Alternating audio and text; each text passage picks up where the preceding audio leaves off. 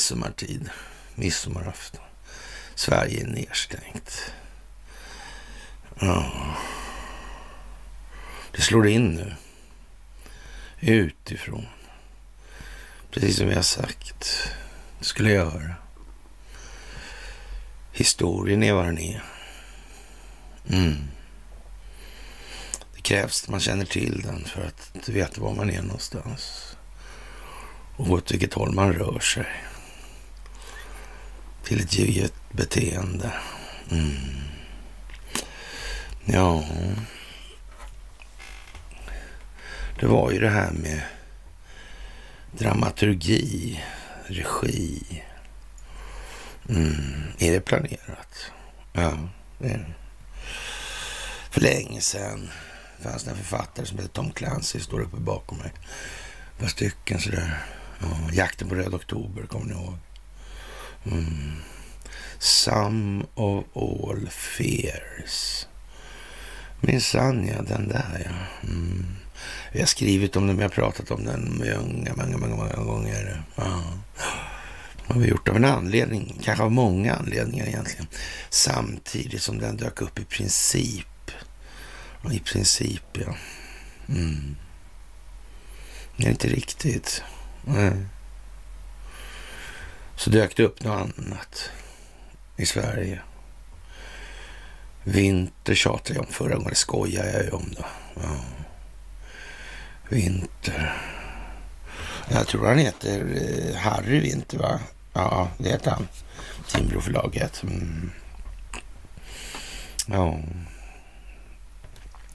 Vi ska börja det här. Vi gör mycket lite annorlunda för nu är det nedkokning här. Nu höjer vi så att säga vyn, the bird's eye of a view. Mm. Ja. Men hur som helst, det är midsommarafton. Det är den 23 juni 2023. Och som sagt, fredagar förpliktigar. Det är dags för ett fredagsmys. Ja, sanna mina ord. Vad konstigt när Harry Winter. Det var tre personer va? Hugmark var en i alla fall. Och Stellan var en annan. Stellan var bataljonschef på Rådmansöbataljonen. Militärhistoriker var han också. Ja, det var han som skrev den där boken. Soldat under 13 faner. Ivor Thorgrey. Mm. Tarzan förebilden. Under 13 fan, Han måste ha varit menig då. Nej, det var han ju inte då. Uh, och Astrid då. Konstigt. Och där satt Ivor Thor Grey och berättade skrönor om hur man gjorde märkligt snabba militära karriärer utan, ja, till synes någon som helst anledning. Väldigt konstigt det där faktiskt. Det måste funnits inflytelserika krafter i rörelsen. Och Stellan var min bataljonschef en gång där på Rådmansöbataljonen. Vi tillhörde ja, eh, KB1 heter det, kustartilleribrigad 1. Brigaden. Mm. Och ja, jag hade chefen för brigaden inom familjen som man så vackert säger då. Dessutom så jag pratar en del med Stellan, så att säga, även utanför tjänsten i olika sammanhang. Han gick sedan med i Sverigedemokraterna Stellan. Det gick så där alltså på något vis. Hm. Konstigt. Det var lite märkligt alltihopa. Mm. Mycket som sitter ihop på fler ställen än vad många tror. Hur som helst tänkte jag läsa lite ur en resumé ur Operation Garbo 3. Och, för det är väl lite bra sammanfattning. Det här är ju lite så tidsdokument. Då. Man kan fundera över vem som egentligen visste vad och varför i det här. Och man kan väl, eh, ja, ska man säga, uh, ja, det kommer, sig alltså inledningen, eller man ska säga, denna bok tillägnas alla de goda människor som med sina modiga handlingar gjort att upplösningen i verkligheten blev mycket bättre än i denna bok. Punkt, punkt, punkt. Hoppas jag. Vad konstigt. Eller kanske inte är så konstigt. Håller man på att tänka på det där sättet, då kan man ju komma på massa saker. Jag menar det alltså. Jag menar det. Och den här boken är ju alltså utgiven 91 då. Och ja, hur som helst, det börjar så här om den här resumén. Den 3 september 1992 inleddes Operation Garbo, döp efter den legendariske marskalken Ogarkov Eh, den militära konflikten hade dock haft, eh, länge haft ett eh, långt, långt, långt politiskt förspel. Generalsekreterarens reformpolitik hade misslyckats och lett till ekonomisk katastrof, social oro och upplösning av statens auktoritet. Missnöjet hos det militära etablissemanget och bland konservativa politiker växte mot en urladdning. Unionens överlevnad hängde på en styrkedemonstration. Storkrig mot väst var vansinne. Istället riktar, man, riktar sig planen mot de små nordeuropeiska randstaterna. Alltså det, ja, styrkedemonstrationer måste alltså ske inåt, marknadsföring måste ske inåt. Så mycket tycks Hugemark och, och Bojerud ha förstått. Nu ska inte jag säga var raljanta, för de förstod en, förstod en hel del saker, alltså båda två. Absolut, det är inget snack om den saken. Ja. Genom ett snabbt och begränsat anfall skulle Sverige anslutas till Öst, Baltikum och Polen. De skulle rättas in i leden och västs nordflank försvagas. En kris i Medelhavsområdet gav det tillfälle som behövdes för att övertyga den trötte generalsekreteraren om att det var dags att sätta planen i verket. Sverige hade valet 91 påverkats av den uppseglande utrikespolitiska krisen. De borgerliga vann en jordskredsseger. Folkpartiledaren Jens Becker var statsminister och Moderaterna beklädde utrikesministerposten med sin partiledare Gustav Berg. Men valsegern innebär inte något drömläge för Jens Becker och hans regering. Under sommaren 92 kom en strid ström av tecken på att öst förberedde en omfattande operation. I början av september drabbas Sverige av en våg till en början oförklarliga olyckshändelser, diversionsskedet alltså. Ja, Snart visar det sig vara målmedvetna systematiska sabotage.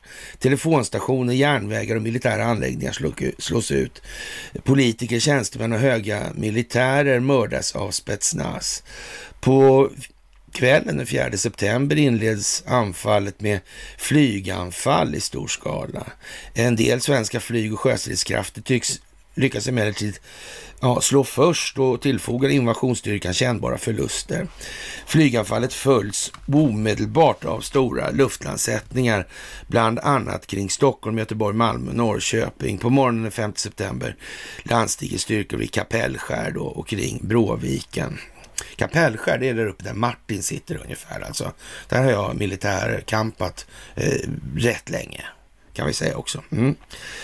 Ja, den 7 september har emellertid läget klarnat. Sverige ligger i krig med Sovjetunionen. Stockholm är inringat. ÖB tar sig med knapp nöd till högkvarteret i Tiveden. Eh, ja, sovjetiska förband är på snabbmarsch genom Finland. De har brutit igenom Kalixställningen och rycker fram mot Boden. Passagerarna genom Ålands hav, passagerna genom eh, Ålands hav har Sverige och Finland lyckats spärra. Men mindre landsättningar har gjorts i Sundsvall och Gävle. Ett blodbad har upprättats vid Kapellskär. Arlanda är taget och hålls av sovjetiska trupper. Förstärkningar flygs in hela tiden.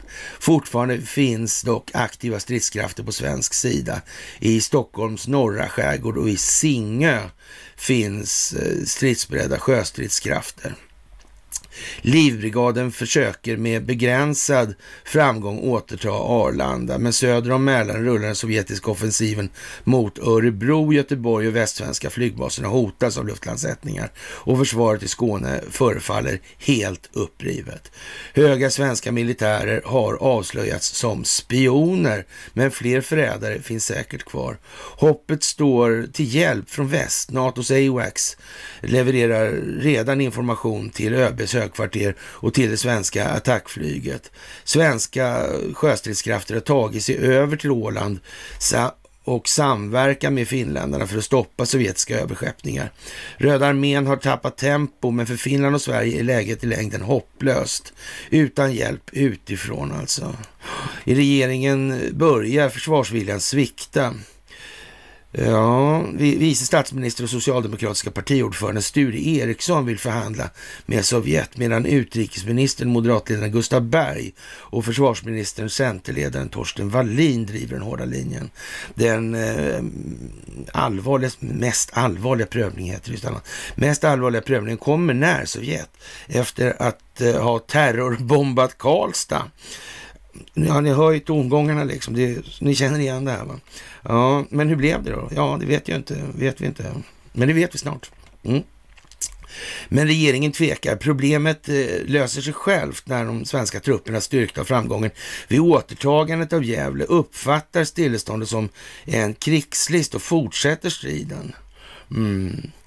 Danmark som i krigets inledningsskede lämnat NATO och, och förklarar sig neutralt, dras in i striden och återgår efter en regeringskris eh, eh, ja, till NATO och samtidigt beslutar sig Förenta Staternas president för att, att marinkåren ska besätta Gotland.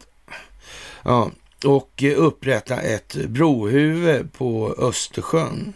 Svenska och finska sjöstridskrafter utkämpar ett stort sjöslag i Finska viken, varvid den sovjetiska Östersjömarin tillfogas ett betydande nederlag.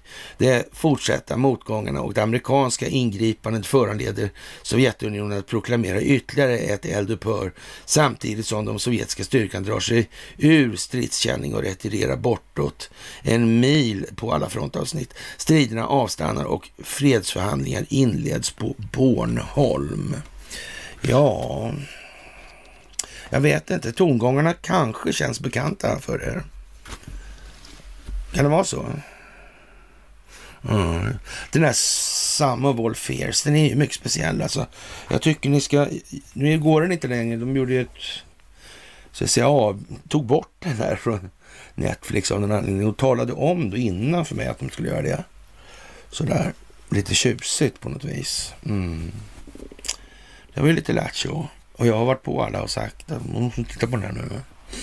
Eller bara varit på alla många i alla fall. Ja, konstigt det där. Det verkar sitta ihop. Ja. Palme, Reagan. Kalla kriget.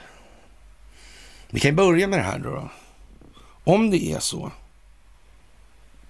att den djupa staten existerar, då har vi en situation. Om det inte är så att den djupa staten existerar, har vi uppenbarligen någon annan situation. Men då blir det mycket oklart vad det är för någonting. Det här med att eh, höga generaler är förrädare i största allmänhet. Ja, det verkar ju vara lite så nu också nu för tiden. Va? Det verkar finnas liksom ett eh, garnityr, alltså. Ett bländvitt leende liksom. Mm. Ja. Ja, ja, ja. Det där med hemliga mustchefer, det är inte så populärt. Nej. Nej, det är något konstigt det där. Det är något konstigt. Men innan vi går vidare i det här lilla midsommarmyset. Mm, ja, så ska ni ha det största av tack för att ni faktiskt är vad ni är nu. Och nu märker ni. Det här slog in. Precis som vi har sagt. Och det handlar om det amerikanska valet. Inte minst. Nej, det är inte minst det. Nej, precis. Mm.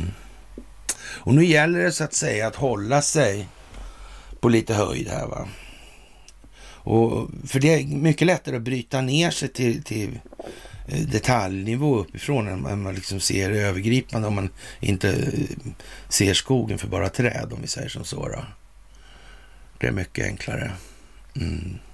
Det är liksom lättare att se skogen uppifrån än från sidan. Det måste man komma ihåg nu faktiskt. Ja, perspektiviskt som fan då skulle man kunna säga. Och vi har ju tjatat en hel del om det här och vad som ska hända och, och, varför och så vidare. Och vi har ju sagt då att vi tror inte att, eh, eller vi hoppas inte att det blir militär. Men Eh, ja, man måste ju liksom ge människor chansen också. Så är det ju. Och ja, man har inget annat att välja på egentligen. Man kan inte göra som det där med Gitmo, för då blir det helt fel med opinionen. Ja, så är det. Mm, men det förstår de flesta nu alltså. Ja, och John Durham har alltså vittnat inför kongressen. Mm. Hur fan kommer det sig att han inte åtalar med avseende på vad han uttrycker alltså? Han säger ju rakt av att det är ett antal som har känt till det där alltså. Till exempel Obama, till exempel Joe Biden, till exempel Hillary Clinton, eller Hillary Clinton har satt igång satt en, ja, en plan alltså för att koppla Donald Trump till Ryssland. Och ni vet det här med Russia, Russia, Russia Gate och pissing, you name it alltså. Mm.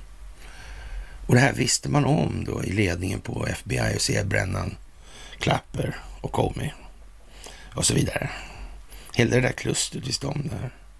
Visste de utredande tjänstemännen om det? Nej, det gjorde de inte. Hur kommer det sig då? Mm. Om ledningen visste att det var falskt. Konstigt. Är det bra? Påverkar det valet då? Sådana grejer? Ja, det gjorde det. Mm, valinterferenser, ja. Mm, högmålsbrott. Mm. Konstigt det där. Konstigt som fan. Ja, man får ju nästan ett intryck av att det liksom är, är riggat, jag säga. Den här Durham, alltså speciell åklagaren alltså. Mm. Skulle han kunna känna en sån som Petra Lund, tror om det här är koordinerat. Vad sa Robert O'Brien för något? Så det är ju klart om Robert O'Brien befinner sig på fel sida. Såna grejer, men det vet man ju inte. Eller sida, vadå? Det finns väl bara en sida om inte den djupa staten finns. Mm. Men det kan inte finnas så många anledningar till att Durham inte åtalar. Det är någon annan som ska åtala alltså. Är det CIA? FBI? Justitiedepartementet? Var ska de åtala någonstans då? De, domarna som, eller de domare som sitter nu, de verkar ju närmast hålla Sundsvalls kvalitet allihopa. Av en tillfällighet naturligtvis antar jag, men...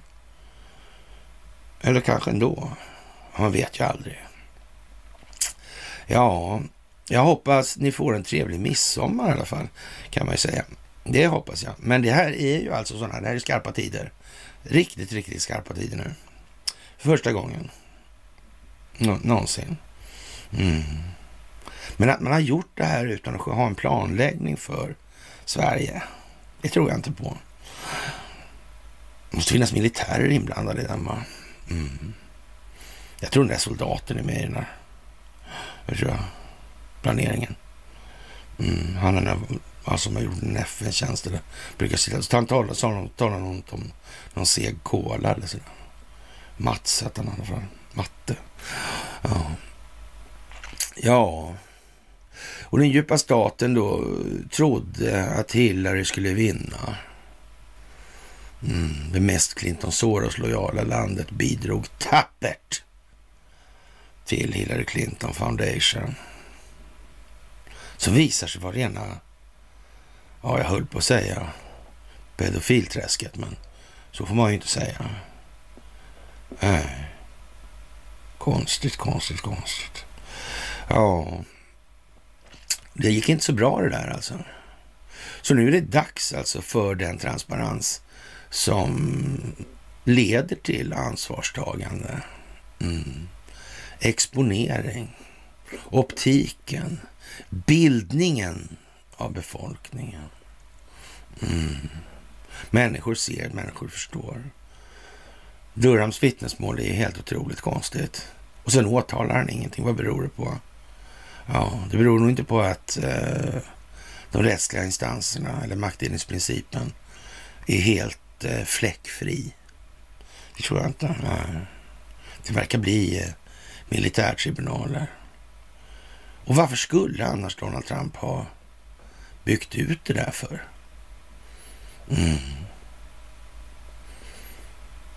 Men eh, det är väl inte så troligt då att egentligen Eftersom vi nu kan, eftersom Durham inte åtalar så kan vi utgå ifrån att det här är en, ett stingoperationsbaserat folkbildningsprojekt. Mm. Och att det är den amerikanska militären som står bakom och har en befälhavare. Och det är en wartime president och det är Donald Trump. Nu finns det inte så mycket kvar att be för. Nu måste man liksom, måste det klicka till här lite grann. Annars kommer jag sitta här om 20 år till alltså. Och, och det verkar jobbigt. ja, då är jag för fan uppe i ja, pres amerikansk presidentålder höll jag på att säga, men inte riktigt. Men ja, och som sagt, nu är det klart i kongressförhör med John Durham att den djupa staten då och underrättelsetjänstkollektivet MSM och så vidare då, politgraden och sådär där, eh, ligger bakom de falska kampanjerna mot Donald Trump och alltså medvetet vilselett jorden, eller alltså medvetet vilseledde jordens befolkningar. Och det råkar naturligtvis vara oturligtvis ska jag säga, inte naturligtvis, oturligtvis, råkar vara samma personer som genomförde valfusket 2020 och, och en eh, driljon andra eh, obskyra ja, moraliska tvivelaktigheter. Alltså. Ja, det är så. Konstigt. Och det är egentligen öppet för alla att se nu att den djupa staten finns inom Eh, i princip alla andra länders regeringar. en del har väl städat bättre och andra lite mindre bättre då. då. Mm, en del har kanske inte städat alls. man vet ju inte sådär innan. Och att man samarbetar inte minst via underrättelsetjänstkollektivet för att underminera Donald Trump sedan dag ett på jobbet då. då. Ja. Tänk att han inte hade någon plan när han gick till jobbet då den dagen. Eh, vad konstigt. Ja, ja, långt före naturligtvis. Alltså. Och det gick ut alltså på att avsätta den amerikanska regeringen. För om de inte avsatte Donald Trump, mm, då skulle det här ta hus i helvete och det gjorde det. Mm. Det var ju inte med med den saken. Ja, så därför har det varit nödvändigt då för alltså att den icke-politiska amerikanska militären skaffar nödvändiga underlag för militärrättsliga påföljder i det här. Det är ju den amerikanska militärens grundläggande uppgift då, att skydda konstitutionen och befolkningen i det här. Och därför ser situationen ut som den gör. Vad svenska medier ägnar sig åt i det här läget Ja, som sagt. Som sagt, det är inte någon idé alltså att hoppas på att den gängse maktdelningsprincipen har hållits intakt då. Och att det inte har korrumperats. Det har bevisats redan så att säga. Mm. Durham vittnade alltså inför kongressen om att Clinton hade godkänt en plan för att falskeligen koppla Donald Trump till Ryssland. Alltså, så är det alltså. Mm. Det här var alltså ett känt faktum inom de här givna kretsarna, Clinton, Obama och Biden och så vidare. Då. Eh, och underrättelsetjänstgubben och klapper och Comey och Brennan och så vidare. Strock och så vidare. Mm. Och som sagt, det här fick inte de utredande entiteterna reda på. Hade inte det påverkat lite om man hade sagt att Hillary har bestämt att det här skulle vara så här? Det hade kanske påverkat. Ja, det stämmer nog alltså. Och nu sitter allt ihop. Mm. Öppet. Mm. Och i skiten. Mm. Och vad gör då Sveriges mainstream media? Det kan man fråga sig. Det kan man fråga sig. Ja. Och ja, jag ser fram emot att Trump döms till fängelse för sina gärningar. Ja, man kan ju säga det. Mm. Nej, men det är lite sådär. Troll är ju som sagt vad de är. De har ofta inte så... Mm. Men ja, konstigt att de inte tröttnar ändå alltså. Men å andra sidan kan man väl säga så här, det är väl pepptroll kanske. Det måste ju finnas lite mottagande, tröttnar vi ju. Så är det också, får man tänka på. Och källor, Turkiet kräver fler utvisningar för svenskt NATO-medlemskap. Vad konstigt. Om man kopplar in det här till den här ingressen jag läste då. Hur blir det då? Konstigt i alla fall blir det. Mm. Det blir det ju. Konstigt blir det ju. Det verkar bli en fördröjning där hela tiden. Ja. Det är viktigt det där med tiden. Och Turkiet kräver att Sverige utvisar och utlämnar fler tur turkisk, eller kurdiska separatister före mötet i Vilnius om ett par veckor då, för att ge grönt ljus för det här NATO-medlemskapet. Mm. Fast nu är det väl kanske inte så, för det är ju det här med some of all fears. Mm. Backchannels har jag skrivit massor. Jag har hela tiden med sådana där backchannels. Kommer här, kommer här, kommer där. Mm. Det finns ju det, sådana i Sam of där med Vinci på slutet där. Mm. Reagan, vad ville han göra?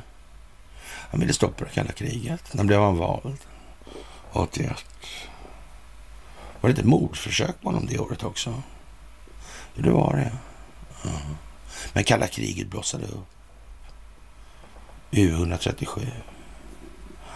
Tänka sig. Mm. Ja, just det. Kaspar Weinberger. Ja, Berga slott. Träffade chefen för ubåtsjaktflyget. Han verkade enligt den inte vara så där begeistrad. Nej. Eh, kanske så. Sen sa Weinberger att vi kanske hade varit i övningar tillsammans med NATO. För jag vet inte.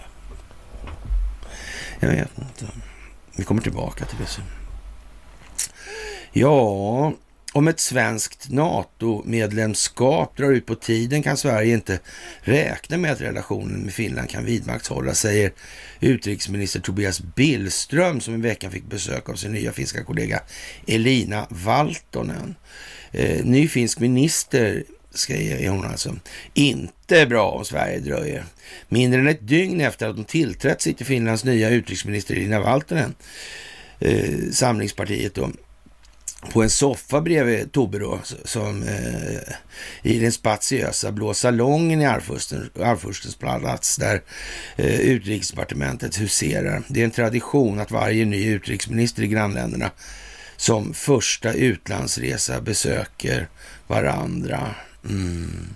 Och i tisdags valdes Petteri Orpo som leder Samlingspartiet vars svenska eh, systerparti heter Moderaterna till ny statsminister som kunde bilda regering. Han utsåg då Elina Valtonen till utrikesminister, en post som hon tar över från eh, De grönas Pekka Haavisto. Ja.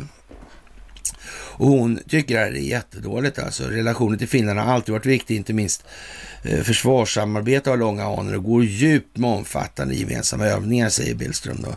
Elina Valtonen poängterar att Sverige, och Sverige är Finlands närmaste partner inom säkerhets och försvarspolitiken och hennes första prioritet som utrikesminister är att få Sverige med i NATO så snart som möjligt innan NATO-toppmötet i Vilnius den 11-12 juli. Vårt NATO-medlemskap är inte komplett utan Sverige, säger Elina Valtonen och ja, hyllar väl saken då att eh, Sveriges sak är finsk. Ja, ja jag vet inte. Undrar varför det låter så här konstigt. Här. Det knarrar. Ja, jag vet inte. Mm, försöka sitta still alltså. Jaha, Finland blev fullvärdig medlem i april, alltså Turkiet som sista land ratificerar den ansökan och nu ligger fokus på eh, ja, att förmå Turkiet och Ungern att släppa in Sverige i den här då alliansen. Mm. Men som sagt, vad syftar det här till? Mm. Hur många statschefer är det inblandade i det här? Tror du, kan det inte vara så att Donald Trump har kommit på det här att, att det är inte är så bra med NATO? Jag tror han har sagt något om det. Jag tycker det verkar klart att inte Kina gillar NATO så mycket.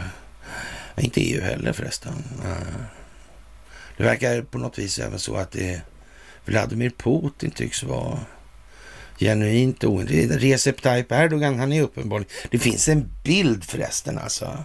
På det här kommer jag på nu. Någon har gjort det. Ja. Konstigt.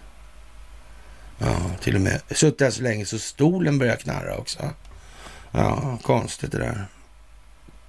Mm.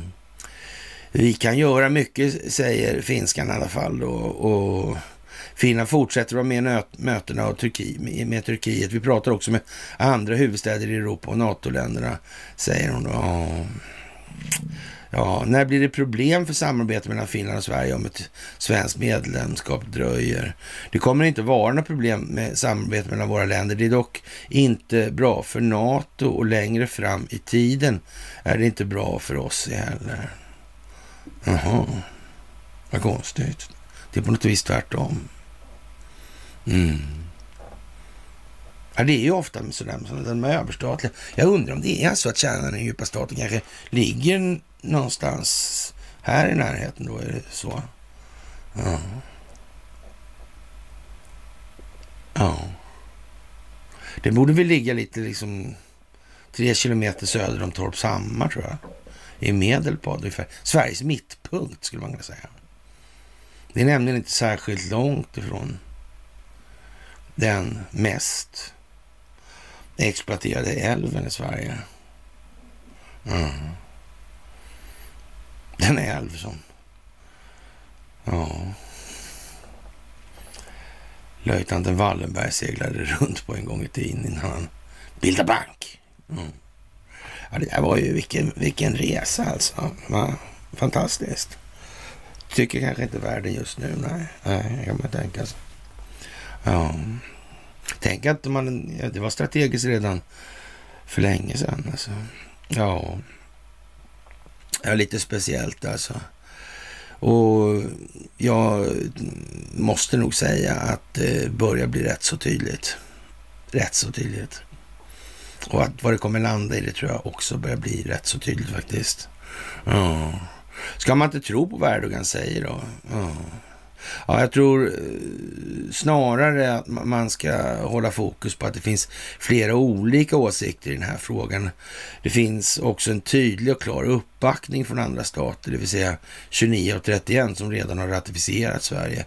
Statsminister Ulf Kristersson har flera gånger upprepat att bara Turkiet fattar turkiska beslut och eh, vi lägger till att bara Sverige, svenska krusbär har. Och ja, som sagt, eh, jag vet inte uh, vad man ska säga. Vad kan det bli av det här? Vi har i alla fall ändrat på den här lagstiftningen, det har jag sagt 5000 gånger nu, eller så att man kan då begära in hjälp. Det kan vi ju göra redan nu, så behöver vi inte gå med i NATO för. Uh. Ryssarna tog Gotland i Garbo där. Ja, ja. Det var det med han cornucopia där och Cornucaset och scare event och sådär. Mm. Varför slutar inte det där kriget i Ukraina? Alla har ju liksom... Det är ju helt... Eh, ja. Vad är bilderna från fronten någonstans? Ja, det måste ju komma någonting, så är det ju alltså. För annars håller det inte alls liksom. Men, men eh, egentligen nu är, kom igen nu. Ja. ja, vi får se hur länge folk pallar. Eller rättare sagt orkar ljuga för sig själva. Faktiskt. Ja, och det svenska ordförandeskapet i EU där var ju konstigt alltså. Mm. Nya sanktioner blev det visst för Ryssland i alla fall. Lite speciellt alltså. Mm. Det kan man väl säga. Ordentligt kan man säga också. Och Hunter Biden, Joe Biden, som är i högsta grad, men kan man ju tycka, då spelar väl Hunter Biden ingen roll då? Problemet är ju bara det att det är den djupa staten i Kina, alltså det kinesiska kommunistiska partiet och till stora delar.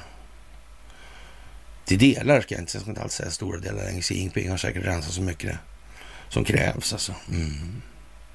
Det var ju någon sån här gammal stöt, kommer du ihåg det? På partikongressen. Han var inte önskvärd längre på något vis. Så han leddes ut av säkerhetstjänsten under kameraövervakning. Det var väl ingen symbolvärde i det. Nej. Det var något som tog slut där tror jag. Och som sagt, man spelar inte trumpkort i otid. Det är ingen bra grej alltså. Dålig vana helt enkelt. Ja. Och eh, lovande då, Hunter, han, han hotar kineser öppet på sin Messenger då. Mm. Är det så bra det verkligen? Det är inte jag säker på att det är. Nej, men det gör han i alla fall. Och hans syrra då, Ashley Biden, där hennes dagbok. Där har Joe varit i farten också. Och dessutom har han hållit på då med, ja, kvalificerat valfusk, störtat den amerikanska regeringen genom det här valfusket. Ja. Jag vet inte, det är liksom... Eh, det låter som det börjar bli en eh, ja, militär angelägenhet inom en inte alltför avlägsen framtid. Jag skulle kunna säga det. Så. Chansar vilt, chansar vilt alltså. Ja, som sagt, mycket speciellt alltså. Mm. Och ja, plattformar. Musk och Zuckerberg. Konst. Har ni sett det där roliga, roliga lustigt alltså? Ja, Ronnie Coleman där, han är en gammal kroppsbyggare där.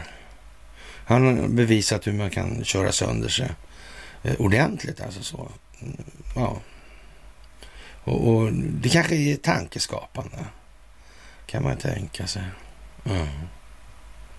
fanns en annan Cole, Mark Coleman. En magub. Jag tyckte han var jättebra alltså. Sådär. Han ska upp i ringen nu. 58 bast eller vad han är nu. Ja, 50 någonting i alla fall. Han är nog äldre än mm. Och han har spelat in någon film där då liksom. Jag tror. Namnet Coleman verkar få bära ett visst typ av mm, intryck. Ja. Konstigt. Signalvärdet liksom. Det där var väl en överdrift ändå. På något vis. Ja. Verkar vara ett namn för överdrifter lite grann.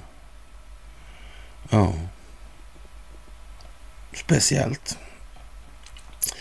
Och reglerna på slottet för familjen Kinberg Batra. Mm, de ska flytta till ett palats. Mm. I ett palats som byggts av Tessin, satt som en påve, herr Torsten Ottin. Mm. Ja. Han umgicks med Wallenberg han. Mm. Så då kungen ringde till Torsten. När kronan var tung. Mm. När Haijby var besvärlig. Ja. Sådär alltså.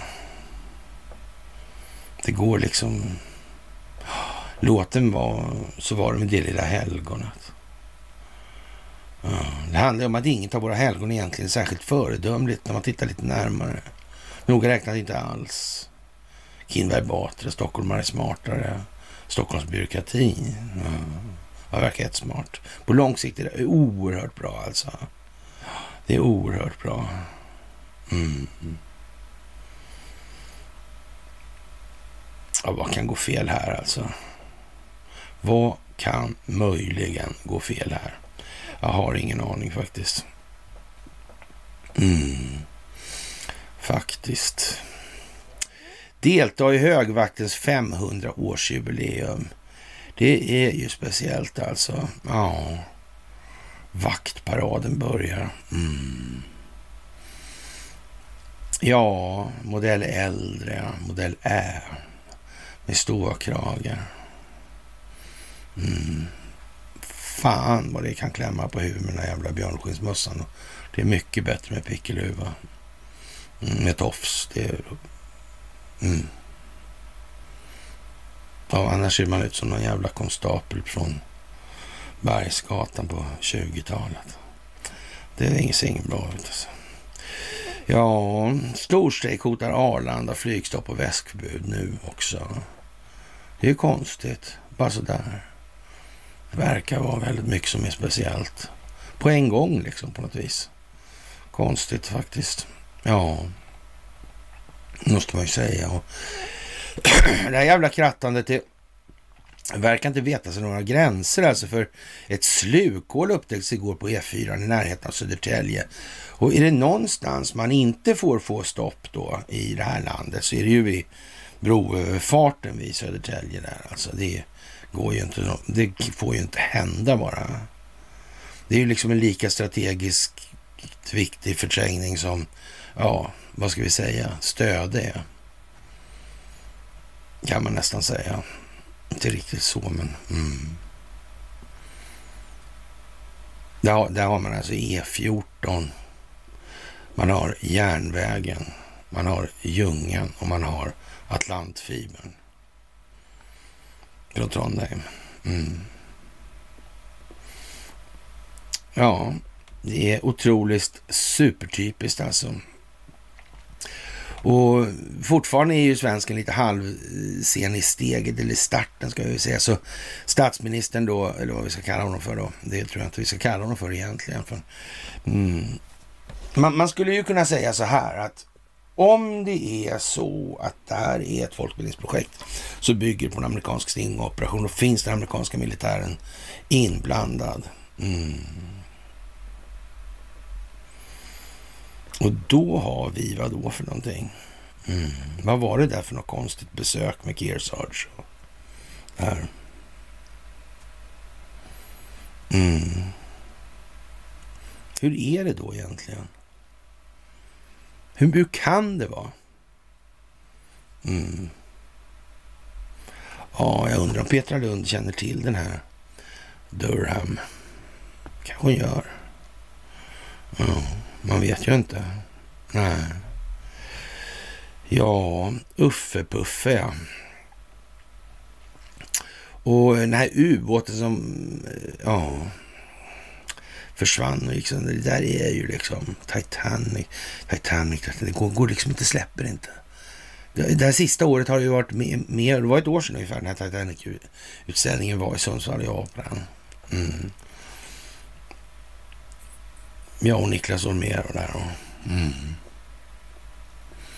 ja, det var ju speciellt. Mycket, mycket speciellt.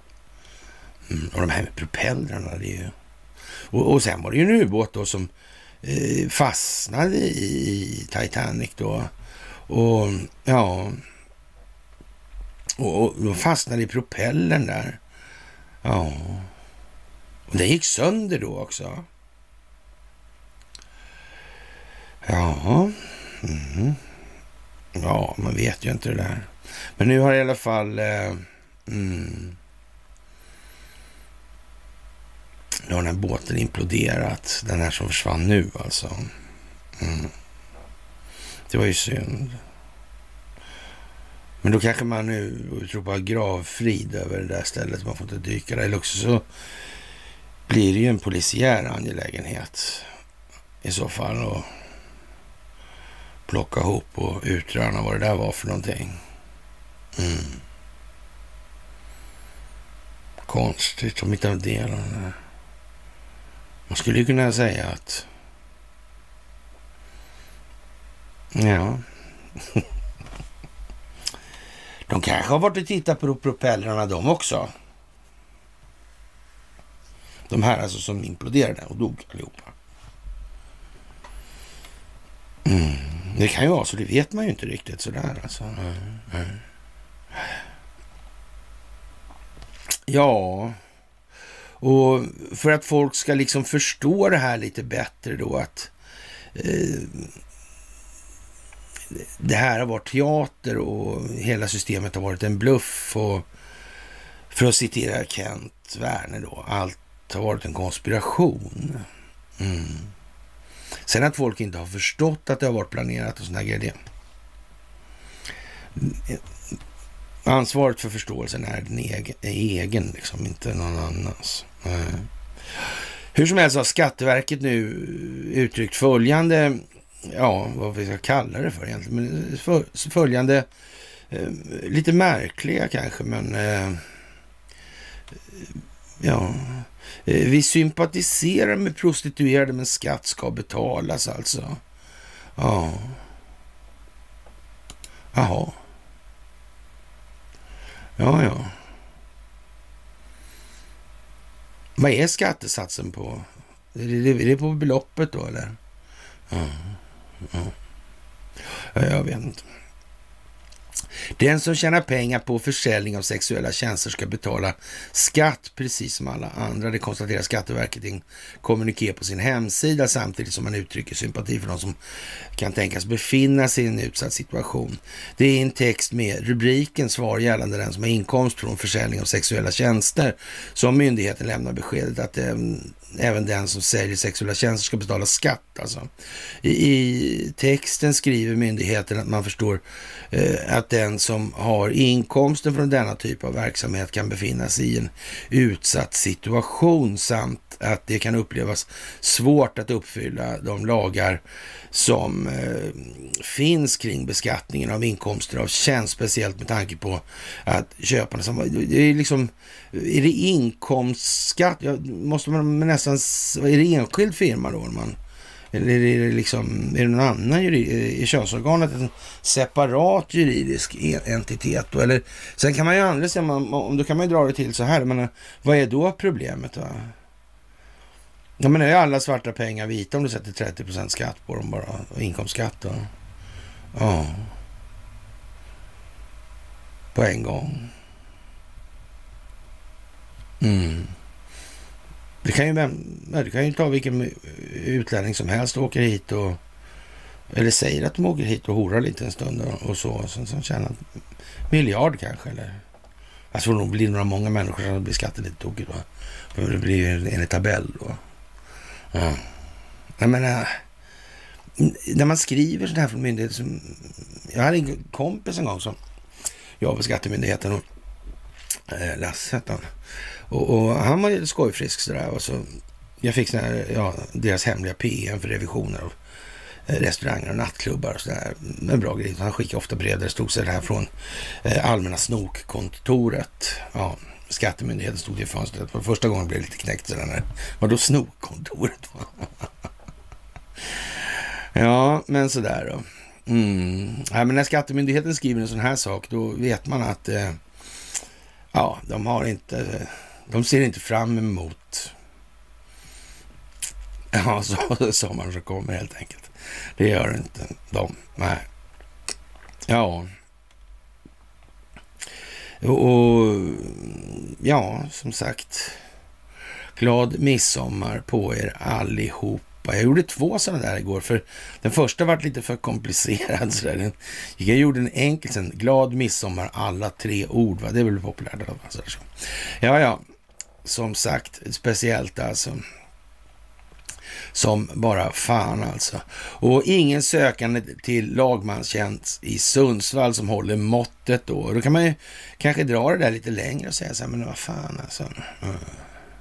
Och som jag sa tidigare där, att det är ganska sådär äh, strategiskt central förträngning alltså. Det, eh, det går liksom inte att ha om man är motståndarlaget då till USA, då, Kina och Ryssland, då befinner sig Kina i Torsboda nu eh, efter, visserligen är det en massa spionage och, och ja, slavhandel, jag vet inte sådär, men som sagt, vi får väl se vem det är som står för den här vad det lider av. Mm. Sådär. Ja, sen har vi ju då han mutkungen där, alltså Oleg Deripaska. Sundsvallsoligarken. Han med Putins penna och det här. Ja. Det verkar ju vara precis som att han har spelat det här åt andra hållet. Jag vet, jag var inne på det sist här nu. Det senast. Mm. kanske är just så där. Lite som Hunter Biden nästan, det där med datorn och sådär. Men väldigt, väldigt konstigt alltså. Ja. Det, det känns som det har varit ett folkbildningsprojekt. Under rätt lång tid faktiskt. Ja. Ja, som sagt, eh, mm, många är ju lite trötta på det här jävla tramset och de hoppas att vi är ockuperade av USAs försvarsmakt som kan hjälpa oss att få ordning på det här jävla rättssystemet och driva ut den djupa staterna. Ja, det kan man ju faktiskt hålla med om. Mm. Men det blir, det, man måste tänka på också, det är oerhört svårt att få tag i människor som sitter i systemet som inte så att säga har bidragit aktivt med vilja till upprätthållandet. Och upprätthållandet kan ju inte gärna göra gällande som någonting hedervärt. Va? Nej. Det, det ägnas ju trots allt åt att göra allt färre, allt rikare på allt fler människors bekostnad. Det kanske man ska komma ihåg. Alltså. Ja, och eh, hur som helst så tänkte jag vara lite sådär eh, ändå. Jag tillönskade alla en riktigt trevlig midsommar när vi nu går mot seger, alltså. Och i eh, denna sista gryningsscen berättas också slutet på sagan om hur natten log tre gånger. Första gången mellan midnatt och gryning åt älskande par. Andra gången strax före gryningen åt eh, dårarna och narrarna och åt det oförbättliga och tredje gången när solen nyss har gått upp åt det sömnlösa. Mm. Paret 3 procent, 17 procent, 80 procent. Mm. Verkar gå igen det där. Det är lite speciellt. Gunnar Björnsson, Jan Kulle. Mm. Ja. Eva Dahlbeck, hon var gift med Sven Lampell. Flygöverste. Huh. Söderhamn. Flickan med draktatueringarna. Det var inte bara husmor som kallades för draken där kan man säga. Mm. Eller J35 man noga räknat. Mm. Hm. Mm. Så litet allting är när man tittar på det från ett ovanifrån perspektiv. Mm. Det är speciellt alltså. Pareto. Bergman. Sommarnattens leende. Mm. Hm. Jävla värld har det varit. Jävla värld. Mm. Där kan man snacka om dålig fernissa. Ja, Och hyfsat analogiskt tidsanpassat kommer då att eh, ja, den första, rätts, första rättsprocessen mot Brasilien Jair, eller Jair Bolsonaro. Han anklagas för spridning av falsk information och maktmissbruk. Då. Och man kan väl säga så här, det är en hyfsad analogi till förhållandet i Vita huset i Washington. Mm. Är det en tillfällighet? Nej, det är det inte. Det är det verkligen inte. Det är det verkligen inte. Och det här, det kalla krigets backchannels är, är någonting, eh, ja, ur det totala perspektivet av all fruktan. Mm. Vladimir Putin har kallat Sovjetunionens upplösning för århundradets geopolitiska katastrof. Och Reagan svors in som USAs president 20 januari 81. Och attentatet mot honom 81, ja, utanför Washington Hilton den kom den 30 mars. Reagan blev träffad av ett skott och sårades. Mm. Och han hade inspirerats, den här John Hickley då, av Taxi Driver, spelad av Robert De Niro. Mm, en skådis, ja. Han har spelat rätt aggressivt mot Donald Trump, skulle man kunna säga. Han har agerat aggressivt, eller jag vet inte hur man ska säga det kanske. Ja, Reagan skrev så här den 28 februari 86. Jag har med stor chock fått veta om statsminister Olof Palmes tragiska död. Min sorg inför detta meningslös, denna meningslösa våldshandling Mm, vad är djup? Olof Palme var en av världens mest respekterade ledare. En man som gjorde medkänsla till en svensk politisk signatur, ett svenskt politiskt signum. Världen kommer att minnas honom för hans hängivenhet för demokratiska värderingar alltså och hans oförtröttliga ansträngningar för att främja fred. Ja, han hade ju viss erfarenhet av annat, så det tror väl fan det. När är fan blev gammal. Ja, oavsett hur man vill se på saken. Alltså. Jag framför mina uppriktiga kondoleanser till statsministern Palmes familj och till svenska folket i sorgens stund. Jag ber också om ett snabbt tillfriskande för fru Palme. Mm, det går att läsa in en hel del i det där faktiskt, det måste jag ju säga. Faktiskt. Ja. Det är ju lite speciellt och eh, som sagt med avseende på vad vi varit inne på tidigare så ja, 81, ja, han var ju till 81, 89 där, Reagan. Mm. Den sovjetiska ubåten S-363 med Gushin på alltså, var en ubåt av den sovjetiska marinens Viskyklass från Östersjöflottan. Den blev jättekänd helt enkelt. Eh, den blev anmärkningsvärd under beteckningen U137 när den gick på grund 27 oktober 81 på Sveriges sydkust, cirka 10 kilometer från Karlskrona, en av de största svenska flottbaserna. Och så tänkte jag, det här är 81. Tio år senare, ungefär, då kommer det här. Däremellan kommer den här Samuel Fears. Mm. Vilka konstiga tidsaxlar det blir va? Eller hur? Jättekonstigt. Och om, om man tar till exempel, för det här är inte sådär äh, statshemligheter, det fanns inget internet på den här tiden. Så kan man ta så här då, statens offentliga utredningar eh, 2001, 85 va? tror jag den är. Heter den. 85-D4 till och med tror jag det är. Mm.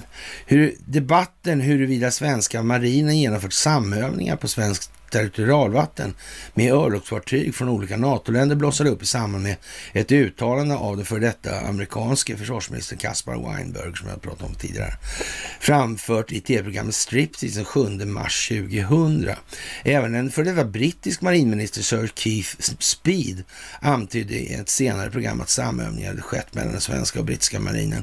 I intervjun med Weinberger och den efterföljande debatten föranledde försvarsdepartementet och ÖB att igångsätta tillsätta sin snabbutredning som, eh, ja, båda kom fram till att eh, sluts, slutsatsen att eh, påstående om samövningar på svensk vatten varit grundlösa och, och med vissa smärre och obetydliga undantag.